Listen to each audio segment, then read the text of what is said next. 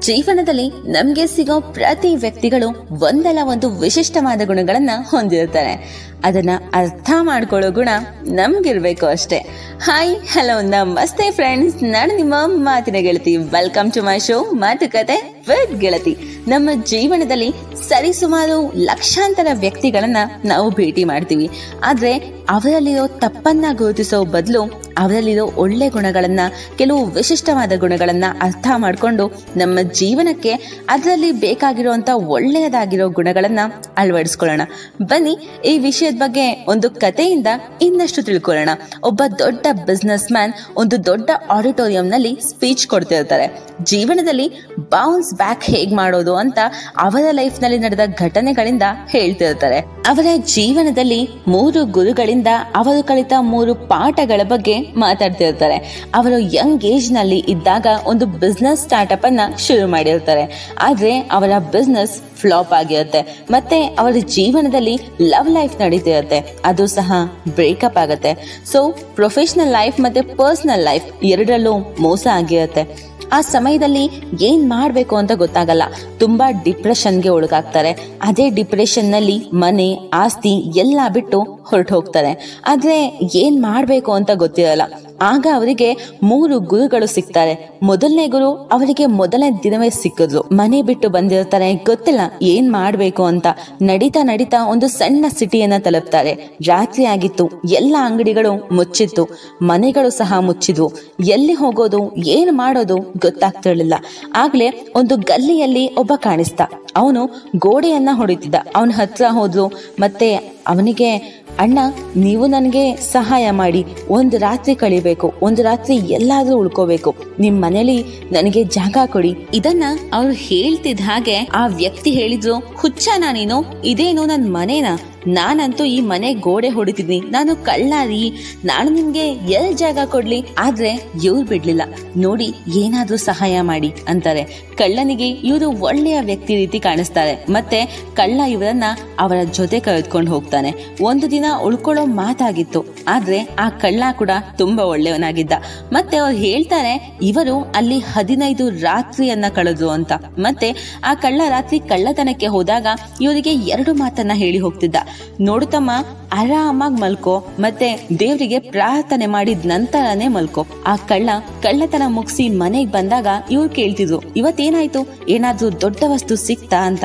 ಕಳ್ಳ ಹೇಳ್ತಿದ್ದ, ಏನೂ ಇಲ್ಲ, ಆದ್ರೆ ನಾಳೆ ಏನಾದ್ರೂ ಒಳ್ಳೆಯದಾಗತ್ತೆ. ದೇವ್ರು ಒಳ್ಳೆಯದನ್ನೇ ಮಾಡ್ತಾನೆ. ಆ ಕಳ್ಳ ಕೂಡ ಪಾಸಿಟಿವಿಟಿ ಮೆಸೇಜ್ ಅನ್ನ ಕೊಡ್ತಾ ಇದ್ದ. ಇವರು ಹದಿನೈದು ರಾತ್ರಿ ಅಲ್ಲಿದ್ರು ಮತ್ತೆ ಹದಿನೈದು ರಾತ್ರಿಯಲ್ಲಿ ಅವರು ಕಲಿತದ್ದು ಲೈಫ್ನಲ್ಲಿ ಒಬ್ಬ ಕಳ್ಳ ಕೂಡ ಒಳ್ಳೆಯದನ್ನೇ, ಅಂದ್ರೆ ಪಾಸಿಟಿವಿಟಿಯನ್ನೇ ಕಲಿಸ್ತಿದ್ದ. ಮತ್ತೆ ಎಲ್ಲ ಒಳ್ಳೆಯದಾಗಿತ್ತೆ, ಸಮಾಧಾನವಾಗಿರು ಅನ್ನೋ ಮಾತನ್ನ.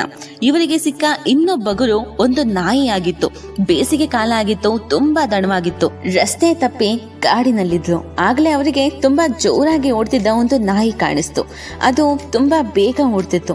ಇವರು ಅದಕ್ಕೆ ಏನಾಗಿದೆಯೋ ಅಂತ ಅದ್ರ ಹಿಂದೆ ಹಿಂದೆ ಹೋದ್ರು. ಆ ನಾಯಿ ಓಡ್ತಾ ಓಡ್ತಾ ಒಂದು ನದಿ ದಡಕ್ಕೆ ಬಂದಿತ್ತು. ಇವರಿಗೂ ನದಿ ಸಿಕ್ಕಿತ್ತು. ದಣಿವಾಯಿಸೋಕೆ ನೀರು ಕುಡಿಯೋಕೆ ಶುರು ಮಾಡ್ತಾರೆ. ಬಹುಶಃ ಆ ನಾಯಿಗೂ ಕೂಡ ದಣಿವಾಗಿತ್ತೇನೋ ಪದೇ ಪದೇ ಆ ನದಿ ಹತ್ರ ಹೋಗೋದು, ಬರೋದು ಇದನ್ನೇ ಮಾಡ್ತಿತ್ತು.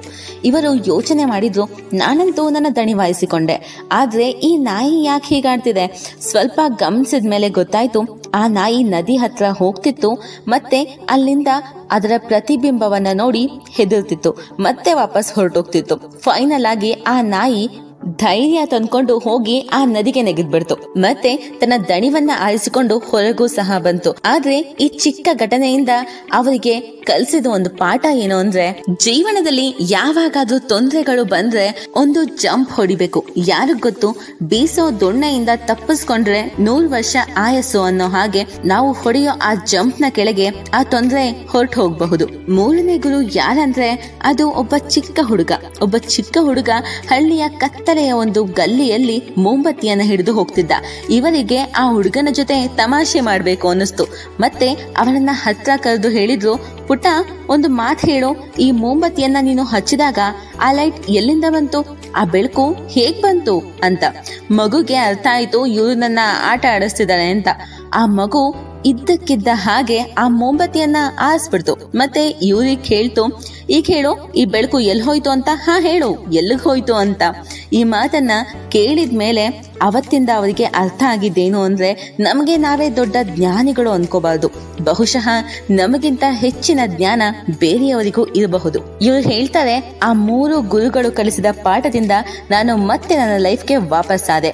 ವಾಪಸ್ ಬಂದ ಮೇಲೆ ಬಿಸ್ನೆಸ್ ಮಾಡಿದೆ, ಮದುವೆ ಆದೆ, ಮಕ್ಕಳಾದ್ರು ಎಲ್ಲ ಹ್ಯಾಪಿ ಹ್ಯಾಪಿ ಆಗಿದೆ ಅಂತ. ಆದ್ರೆ ನನ್ನ ಜೀವನದಲ್ಲಿ ಬೌನ್ಸ್ ಬ್ಯಾಕ್ ಮಾಡೋಕೆ ಈ ಮೂರು ಗುರುಗಳು ತುಂಬಾ ಮುಖ್ಯ ಆದ್ರು ಅಂತ. ಆ ಮೂರು ಮಾತನ್ನ ನಾವು ಸಹ ಅಳವಡಿಸಿಕೊಳ್ಳೋಣ. ಜೀವನದಲ್ಲಿ ಮುಂದೆ ಸಾಗೋಣ. ಸೊ ಫ್ರೆಂಡ್ಸ್ ನಮ್ಮ ಜೀವನದಲ್ಲಿ ಎಲ್ಲಾ ರೀತಿಯ ಒಳ್ಳೆಯದನ್ನ, ಕೆಟ್ಟದ್ದನ್ನ ನಾವೇ ಮಾಡಿ ಕಲಿಯುವಷ್ಟು ಟೈಮ್ ಯಾರ ಹತ್ರನೂ ಇರೋದಿಲ್ಲ. ಕೆಲವರಲ್ಲಿರೋ ಒಳ್ಳೆಯತನ ನೋಡಿ ಕಲಿಬೇಕು, ಕೆಲವರಲ್ಲಿರೋ ಕೆಟ್ಟತನ ನೋಡಿ ಅದನ್ನ ಮಾಡಬಾರ್ದು ಅಂತ ಕಲಿಬೇಕು. ನಮಗೆ ಸಿಗೋ ಎಲ್ಲಾ ವ್ಯಕ್ತಿಗಳ ಗುಣಗಳಲ್ಲಿ ನಮ್ಮ ಜೀವನಕ್ಕೆ ಬೇಕಾಗಿರೋದನ್ನ ಅಳವಡಿಸ್ಕೊಳ್ಳೋಣ. ಸೊ ಫ್ರೆಂಡ್ಸ್ ಇದು ನಮ್ಮ ಇವತ್ತಿನ ಶೋ ನಿಮ್ಗೆಲ್ಲ ಇಷ್ಟ ಆಗಿದೆ ಅನ್ಕೋತೀನಿ. ನಿಮ್ಮ ಇಷ್ಟನ ನಮ್ಮ ಶೋಗೆ like share comment and follow ಮಾಡೋ ಮೂಲಕ ತಿಳಿಸಿ. ನಿಮ್ಮ ಒಪಿನಿಯನ್ ಆಗಿರಬಹುದು, ನಿಮ್ಮ ಸಜೆಷನ್ಸ್ ಆಗಿರಬಹುದು, ದಯವಿಟ್ಟು ತಿಳಿಸಿ. ನಾನು ನಿಮ್ಮ ಮಾತಿನ ಗೆಳತಿ. ನಿಮ್ಮ ಮಾತುಕತೆ ವಿತ್ ಗೆಳತಿ ಶೋನಲ್ಲಿ stay tune stay happy stay safe and keep smiling from your heart. Take care, guys.